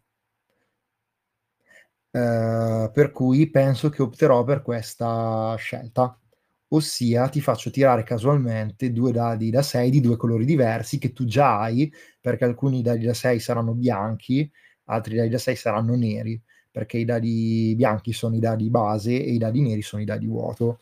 E quindi questo problema me lo sfangherò così. Eh, ovviamente questa parte eh, la devo provare sul campo, devo ancora trovare bene una bussola, capire come si creano le situazioni iniziali e quindi poi dopo come si giocano. Eh, quindi qual è il mio prossimo obiettivo? Il mio prossimo obiettivo è scrivere le regole di base in una versione estremamente scarna, cioè un promemoria mio per ricordarmi come si gioca. E la seconda parte sarà chiedere a qualcuno, verosimilmente chiederò a Vincenzo, il mio vicino di casa, se ha voglia di farmi la cavia. Lo chiedo a Vincenzo per due ragioni, ah, per tre forse. perché è, un car- perché è un caro amico e gioco sempre con lui molto volentieri. Uh, perché non è la prima volta che mi fa da cavia ed è sempre andata bene, questa quindi sarebbe la seconda ragione. Uh, tre, perché non giochiamo insieme da tanto tempo. Quattro, ce ne sono più di tre. Quattro, perché Vincenzo è un giocatore molto paziente um, che non rompe le balle. Cioè, um, ti aiuta, gioca, um, anche se il gioco fa schifo, non rompe le balle, non si scazza uh, e arriva fino alla fine. E per cui è, è, è, la persona più indicata per fare un primo playtest uh, del gioco dove devi vedere se sta in piedi, se ti convince e non stai ancora stressando le meccaniche per cercare di distruggerle e vedere se sta in piedi nonostante il tuo tentativo di distruggerle. Uh, per cui penso che lo chiederò a lui. Uh, e poi, vabbè, chiaramente è anche comodo il fatto che abitiamo tipo a 100 metri di distanza, per cui uh, ci mettiamo due secondi a organizzare una partita.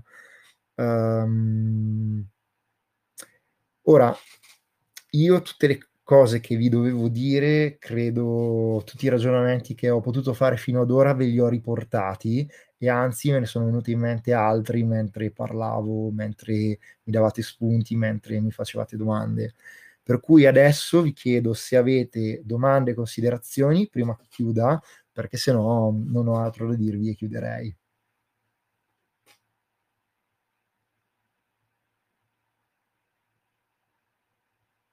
Eh, va bene Daniele, purtroppo ho sentito assalti, quindi non ho sentito proprio tutto, però, però... Allora, non ti preoccupare perché comunque sia adesso appena chiudo la conversazione, eh, a me arriva automaticamente un file lodge, che è tipo un audio ipercompresso, eh, dove c'è tutto, eh, mi arriva il messaggio privato su Telegram, per cui io questo lo posso inoltrare e, e vi arriva subito. Uh, non lo... Allora, facciamo così. Um, allora, tutti quelli che hanno partecipato eh, questa sera o li conosco, sono nella chat dei patroni, a parte qualcuno. A questi qualcuno, tra cui Federico, eh, perché credo di non avere il suo contatto su Telegram, se gli interessa la registrazione, gli chiedo di scrivermi in privato, che gliela mando subito senza problemi. Eh, comunque sia, farò un post su Patreon dove la registrazione sarà pubblica. Um, penso che non ridurrò i silenzi perché ce ne sono stati così pochi che non ne vale la pena. Um, forse l'ultima cosa che non, non, mi ricordo se vi ho detto, mi sono un po' perso, è che io ho scritto all'autore della ZIN per chiedergli se posso usare la sua ambientazione.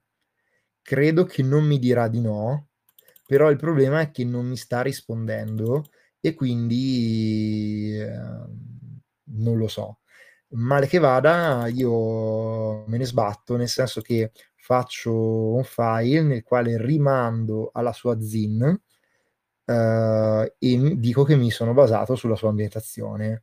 Um, per cui non ci saranno problemi da questo punto di vista.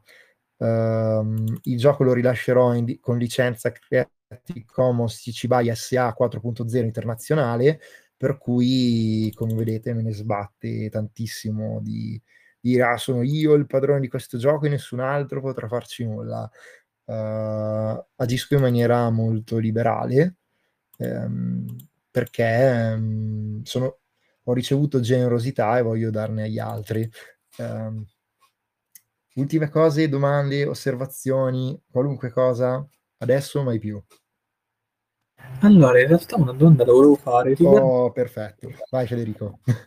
Eh, riguardava i sussurri che avevi, che avevi, raccontato prima, che dovevano essere generati, se mi ricordo male, all'inizio, e tramite eh, l'inventivo, non mi ricordo se c'era, era direttamente collegato al lancio del dado. Allora, attualmente l'idea è, se sei curioso di sapere come funziona nella mia testa, o la tua sì, domanda sono... è quella... Ok. Allora, questa, eh, a onore del vero, è un'idea che mi porto dietro da una vita, nel senso che eh, ero un accanito giocatore di Hunter the Reckoning. Ehm, in Hunter the Reckoning giochi eh, cacciatori di mostri.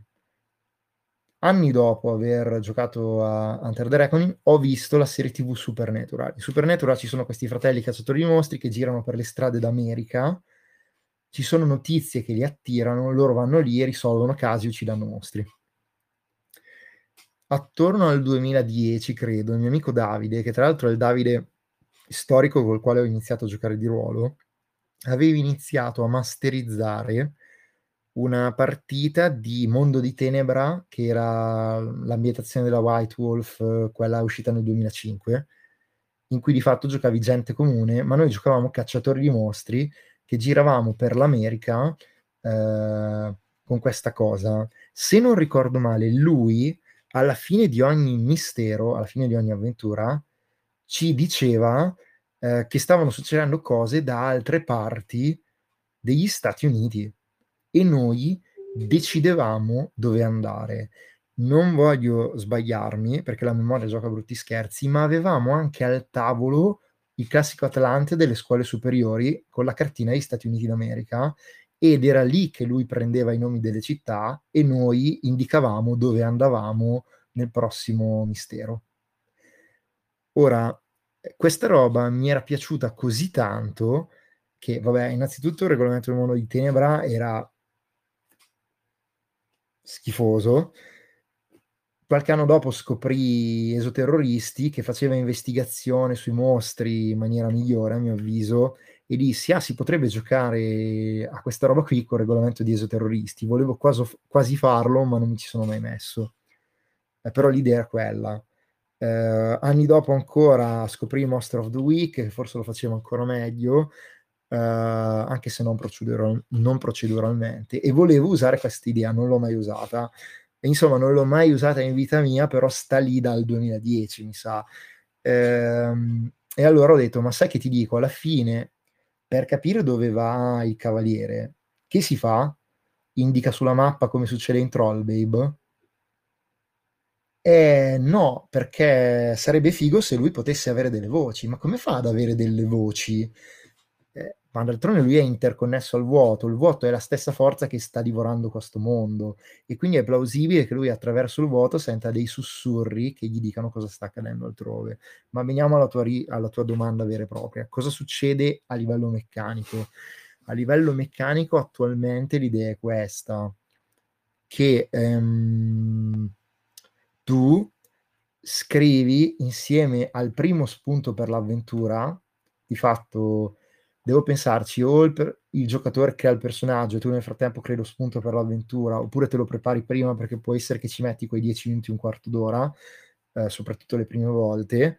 Eh, fatto sta che oltre allo spunto per l'avventura attuale, devi creare due sussurri, almeno due, puoi crearne anche di più, eh, che sono veramente tipo Um, può essere qualcosa di vagamente criptico, come eh, una frase detta da un, or- da un, oracolo, oppure quella che può sembrare una poesia ermetica. Uh, quindi può essere quasi qualcosa di artistico. Ovviamente non sei obbligato a farla in rima, in metrica. Uno spunto tuo che eh, dice in questa parte del mondo sta succedendo questo, c'è questo pericolo, c'è questa minaccia, c'è questa cosa che potrebbe essere interessante per te. Quindi, che cavolo ne so, um, potrebbe essere anche un haiku. Um, devi farne almeno due perché così almeno il giocatore ha una scelta. Ma eh, cosa succede? Che tra una sessione e l'altra dovresti rimpinguare un po' la lista in modo tale da um, avere più libertà di scelta, insomma. Ne usi sempre uno tra un'avventura e l'altra, ma tra una sessione e l'altra ti può venire qualche spunto. Uh, e siccome poi questi sono spunti per avventure che tu non sviluppi ancora, um, sono come dei germogli. Direi che secondo me dovresti cominciare ad averne un paio fino a che non cominci ad averne, perché tra una sessione e l'altra ne crei altri, fino a che non cominci ad averne 5 o 6 e tu alla fine di ogni avventura dovresti presentarne da, da 2 a 3, credo, forse massimo 4, però secondo me 4 sono già troppi, direi 2 o 3. Um, Ovviamente ogni volta che li consumi, se ne hai voglia, ne crei altri, oppure semplicemente aspetti di averne consumati abbastanza fino a che non ne hai abbastanza, tipo te ne, rimane solta- te ne rimangono soltanto due, sa già, sai già che la prossima avventura te ne rimarrà uno e quindi ne devi creare altri.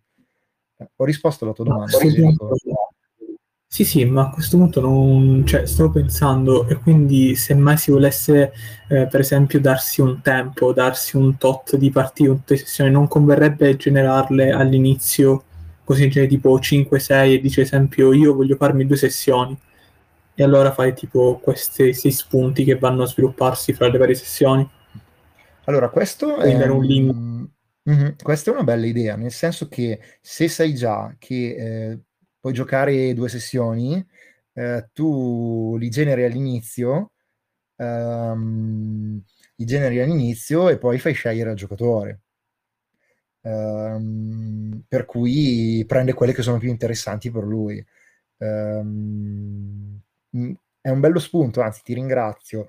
Ti dirò anche un'altra cosa, che secondo me, cioè mi è capitato proprio in questi giorni di comprare gli Story Cubes e paradossalmente tu volendo potresti usare anche altri sistemi per generare gli spunti. È chiaro che quando cerchi spunti puoi usare qualunque cosa, guardi immagini su internet, ascolti musica, hai visto un film, hai letto un racconto, hai letto un libro, hai, hai giocato un videogioco. Potresti usare qualunque cosa, potresti usare gli story cubes, potresti usare dei tarocchi, potresti anche usare le tabelle di spunti che magari metto sul manuale. Eh, tiri, vedi che cosa esce, ci crei sopra un sussurro e usi quello. Per cui mm, sì, penso che si possa usare un meccanismo di generazione casuale, però mi piacerebbe che comunque non sia semplicemente generi lo spunto e vaffanculo. Ehm, ok, generi lo spunto, ma comunque sia il distico lo devi formulare tu, ci devi mettere qualcosa di tuo, non puoi avere tutta la pappa pronta dal manuale. Poi magari cambierò idea su questa cosa, eh, magari può darsi che qualche spunto, magari d'esempio lo metta già io. Ehm, però mi piace il fatto che i giocatori ci mettano del proprio, se no che senso ha giocarci se non ci metti un po' del tuo? Ti ho risposto? Sì, sì, mi hai risposto. E allo stesso modo pensavo, visto che vengo già anche all'inizio, il personaggio, quindi il cavaliere, deve essere forza sempre lo stesso? Cioè, faccio un Eh. esempio, se io quindi mi bot, sempre lo stesso dovrà affrontare tutte? Allora, a mio avviso, a meno che non sprofondi nel vuoto, usi sempre lo stesso cavaliere. A meno che non ti piaccia più, lo vuoi cambiare. eh. Ovviamente non sei obbligato se vuoi cambiare personaggio. Però l'idea è che man mano che vai avanti a giocarlo, impari a conoscerlo, impari a capire chi era e chi è adesso, eh, contro chi sta lottando, quali sono i suoi ideali, quali sono i suoi alleati, quali sono le persone che ha conosciuto. Ah, una cosa importante, questa non l'ho detta. Eh, un altro de- delle cose che devi fare è dare un nome alle cose, cioè all'inizio tu hai una mappa vuota, ma man mano che la esplori imparerai come si chiamano queste rovine, come si chiama questo deserto, come si chiama questo pilastro, come si chiama questo insediamento, e tu riempi la mappa di queste informazioni. Quindi è quasi un po' come se stessi lettera- cioè, letteralmente esplorando il mondo, ma è un mondo che si crea sotto i tuoi piedi, un po' come la nebbia di guerra, non so come spiegarmi. Uh, però per rispondere alla tua domanda, ehm, tendenzialmente usi sempre lo stesso personaggio, a meno che non lo perdi, oppure ehm, non vuoi cambiarlo tu. Ti convince ok, la grazie. tua osservazione? No, no, no, era più per curiosità perché pensavo proprio se nel corso d'opera, visto che vengono generati sia, procedur- sia pre- proceduralmente, anche se non è più così, sia all'inizio, ehm, pensavo per l'appunto si dovesse anche affrontare con eh, vari cavalieri che magari sono uniti dalla stessa entità che il Void stesso, in quanto cavalieri del Void. Ok, ehm, ora nella versione diciamo per due giocatori, oggettivamente questa cosa non è possibile, nel senso che se io sto conducendo il tuo cavaliere per mano, tu stai conducendo per mano il mio e ehm, se noi ci troviamo nel, in scena insieme, ehm, le autorità diventano così sfumate che si crea quello che si chiama murk, torbidità delle regole, cioè non è più chiaro eh, quando stiamo agendo come mondo, come GM e quando stiamo agendo come cavaliere. Siamo, c'è troppa confusione di autorità, se abbiamo i cavalieri in gioco insieme. Per cui questa cosa non dovrebbe essere possibile. Ti dirò di più, non, tu non, non, usi la stessa mappa, tu prendi due fogli a quattro, ci tiri sopra i dadi per creare il mondo, ma sono due fogli a quattro diversi. Ok, fanno parte dello stesso mondo, però si chiama un mondo vasto, sconfinato, infinito. Chissà da quale altra parte prima o poi arriveremo a toccarci, però sono due parti del mondo diverse. E quindi mh, mm, per ora l'idea è questa, ecco. Tu non vai ne- nel mondo dell'altro cavaliere, tra virgolette, nella parte di mondo dell'altro cavaliere. Eh, eventualmente in futuro una versione con più cavalieri potrà considerare la cosa che hai detto. Um, è una dimensione che attualmente non mi interessa esplorare. Cioè io per primo adesso non, non ci... Scusa? No, stavo, dicendo ok, nel senso che ho capito un attimo. Ok, eh, è una limitazione di design che mi metto io. Mm, non mi interessa fare un gioco per più giocatori, voglio un gioco per due giocatori. Mi piace l'idea che possa esserci l'avventura rotazione, cioè eh, a una scena io eh, sono il GM, tu sei il tuo cavaliere, l'altra scena tu sei il GM e io sono il mio cavaliere. Questo mi piace. Um, siamo tutti e due GM, ma a rotazione di due storie diverse, di due cavalieri diversi, nella stessa partita però. Eh, una cosa da non sottovalutare è il fatto che quando si gioca assieme si crea sempre un mondo condiviso, anche quando um, in realtà i nostri cavalieri non si incrociano. Lo si crea condiviso per il semplice fatto che stiamo condividendo un'estetica dei temi un dialogo come giocatori. Eh, non bisogna sottovalutare questo aspetto. Noi automaticamente ci armonizzeremo, ci accorderemo su tutta una serie di cose. Eh, quanto è grafica la violenza, che cosa è accettabile vedere in gioco, che cosa non è accettabile, che cosa ci smuove, come, com'è l'estetica delle nostre rovine in particolare, qual è l'estetica dei nostri mostri, quali mostri ci sono, quali abitanti ci sono, quali insediamenti ci sono, come sono fatti e così via, insomma. Sono stato chiaro? Yes. Hai altre domande o altre osservazioni o altri consigli? No, no, no, per ora mm, è tutto chiaro. Perfetto, vedo che c'è Giovanni e Giulia, chiedo anche a loro se hanno domande, considerazioni o consigli. per me va bene Daniele, purtroppo ti ho seguito veramente tantissimi assalti, ti ho recuperato gli ultimi 20 minuti. Nemo problema, tra un po' ti arriva tutto. Eh, sì, sì. Ti chiedo Giulia... dopo se ci Ok, Giulia non ha detto nulla, per cui... No, guarda, io, io ti ho, ho, seguito un po' tutto, ma non ho osservazioni particolari per ora, perché tanto eh, principalmente meccaniche, quindi... Non... Tu, Giulia, sei arrivata quando avevo appena finito la party d'ambientazione di tematica. È la prima... Sì, vabbè, ma... Dai... Sì. Um, va bene, comunque... Non è, non è un problema. Sull'ambientazione non ho...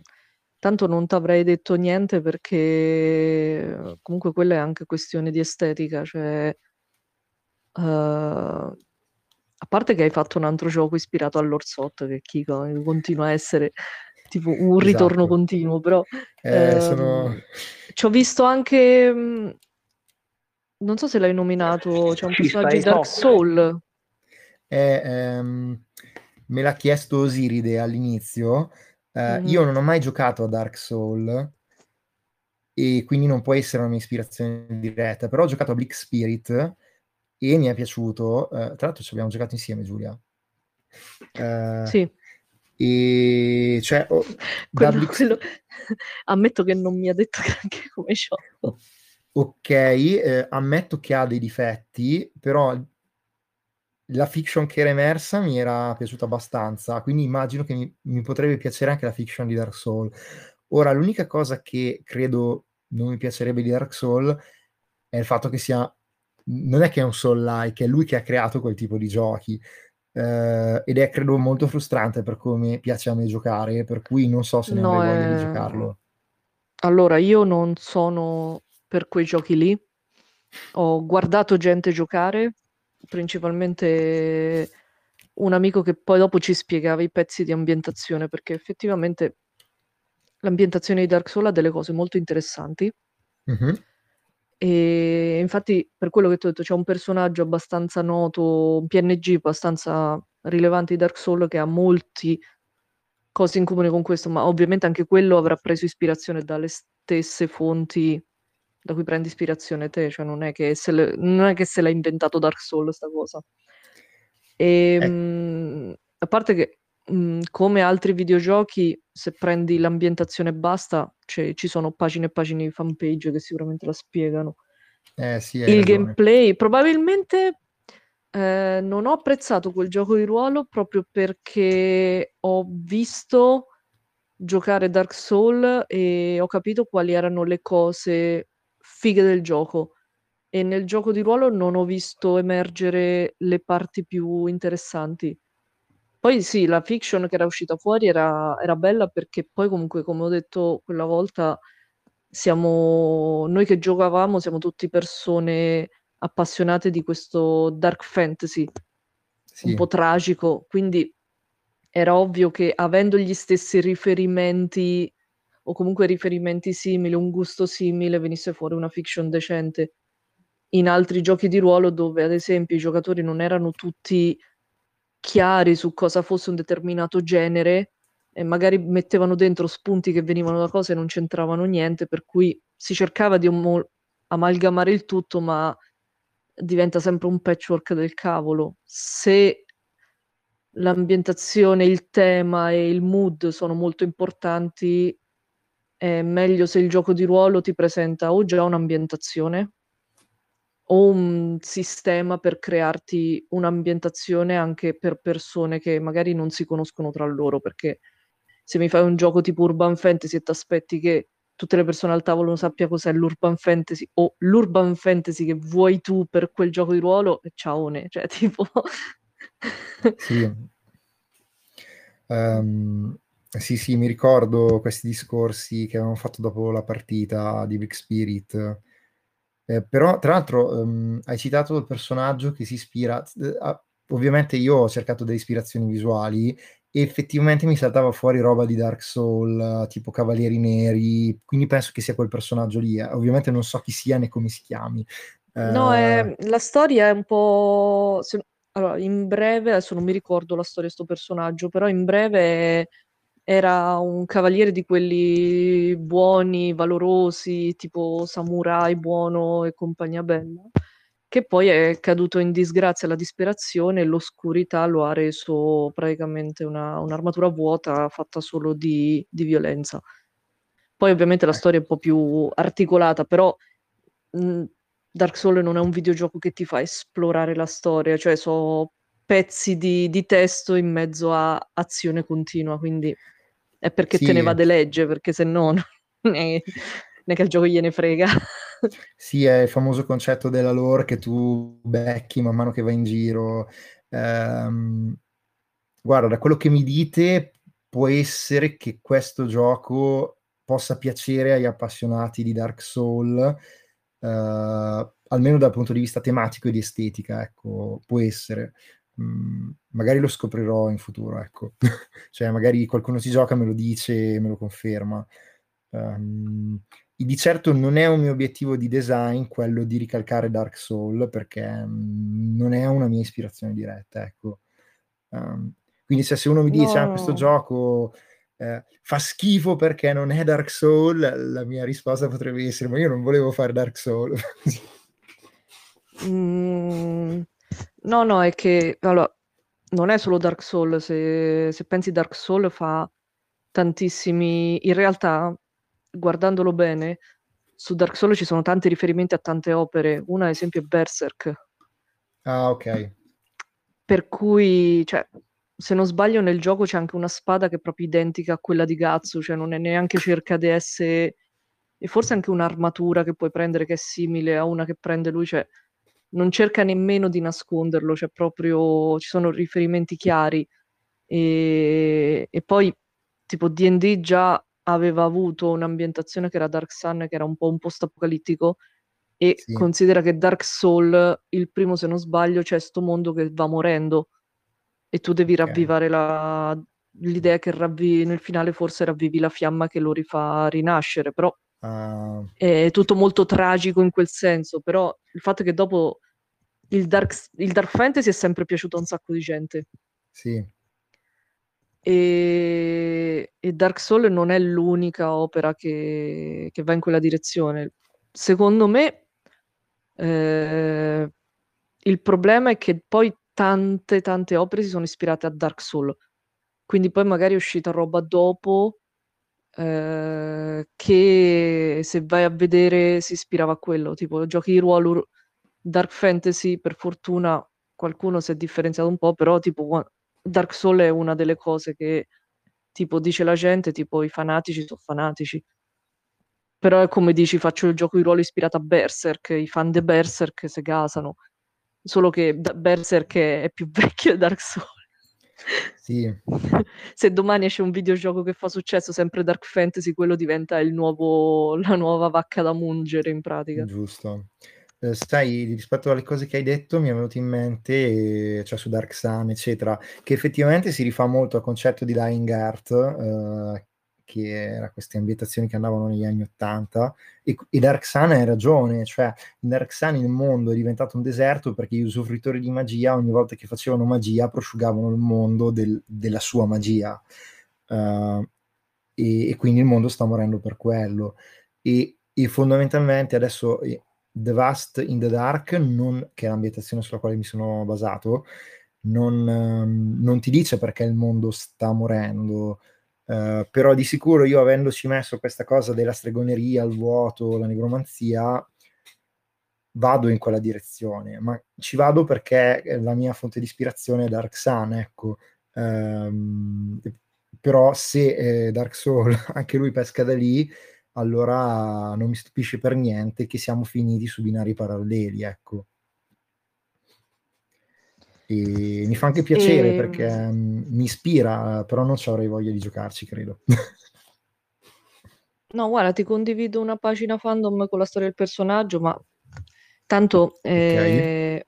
considera che eh, inizia a essere un videogioco che è uscito da un pezzo ormai, cioè per il termine i videogiochi invecchiano velocemente, quindi per i termini dei videogiochi Dark Souls è vecchio. E... Eh sì. Però da quello, quello successivo è sempre stato praticamente quello che adesso credo tutti lo considerano un po' così, il, il diretto successore è Blood, Bloodborne, mi pare si chiama. Ah, sì, Bloodborne, sì. Che ha presente. lo stesso, che è molto simile come gameplay, non, non, mi ricordo se è stato fatto dallo stesso gruppo, credo di sì. E, okay. Scusa? Bloodborne dovrebbe essere lo stesso gruppo. Sì, perché c'è il gameplay che è praticamente identico, che è sempre dark, non è fantasy medievale, ma è più um, quel... È settecentesco, uh, se ben ricordo. Settecent- no? Sì, è tipo un po' settecentesco e con fortissimi riferimenti a Lovecraft. Non diretti, però c'è non diretti nel senso non ci metto Nyarlathotep, ma ci metto roba che sembra quello praticamente, con il sì. tema della follia che più impazzisci, più vedi i mostri, il, la roba strana nel mondo. E... Cioè, lì dopo hanno spinto di più su delle meccaniche che ti danno determinati feeling. Eh, hanno esplorato un po' di più, ehm, però sempre dark, molto, molto pesante, molto tragico in un'ambientazione un po' diversa. Sì, comunque e confermo, su Wikipedia dice che lo sviluppatore è From Software e l'ideatore è Hidetaka Miyazaki. È imparentato col regista? Non lo so, vabbè. Dopo, adesso spero che non tutti i Miyazaki del mondo siano parenti. Non lo so, magari è imparentato col regista, ecco. Non, attualmente so non lo sto che... trovando so che nello studio Ghibli, se non sbaglio, dovrebbe essere anche il figlio di Miyazaki che ci lavora. Ok, sì, sì, quello mi pare di sì. Però Ok. non... non lo so, adesso penso che... Non lo so se è la stessa persona, però c'è... Dopo ovviamente delle... No, non lo dice Che c'è influenza, che c'è influenza un po' giapponese, sì, perché quando fai un cavaliere tragico come quello e gli dai praticamente una katana in mano, capisci che l'ha fatto... cioè, o l'ha Sì. fatto un americano estremamente pacchiano, oppure l'ha beccato un giapponese. Però eh, c'ha troppi elementi che ricordano un samurai in un medioevo fantasy occidentale, quindi è un po' così. Però, cioè, come, ispira- come ispirazione, perché tanto poi sicuramente sono sicura che se fai una ricerca su quello o su altri personaggi che hai citato prima, molti ci avranno riferimenti o citazioni relative probabilmente anche alle stesse cose, perché non è che siano concetti chissà tanto strani. Sì, sì. eh, Sì, sto vedendo giusto qualche cosa su Wikipedia. Pare che non siano imparentati, comunque sia, vedo che c'è tutto il filone di videogiochi. e- È lui, ecco. Sì, che poi ovviamente, come ti dicevo anni fa, c'è la storia del personaggio che era puro, che per motivi vari ed eventuali è diventato malvagio, affascina sempre. Specialmente se poi è anche un po' tragico, è proprio è il motivo per cui hanno venduto così tanto l'idea di Darth Vader che si redime, cioè tipo non... E Sì. quelle, quelle cose lì è sempre affascinante come cosa. Sì, almeno per a me, cioè su di me ha sempre avuto un grande fascino l'idea del Cavaliere Oscuro, che però è un antieroe, quindi è un eroe con dei lati oscuri. Ehm, a me piace, so che piace anche ad altri, penso che sia la ragione, come hai detto tu, del successo di questi personaggi. Ehm, per cui ben venga, ecco, se, se ci faccio cose sopra, anche perché di giochi sui Cavalieri Oscuri non ne ho praticamente nessuno, per cui cominciamo da qui, dai.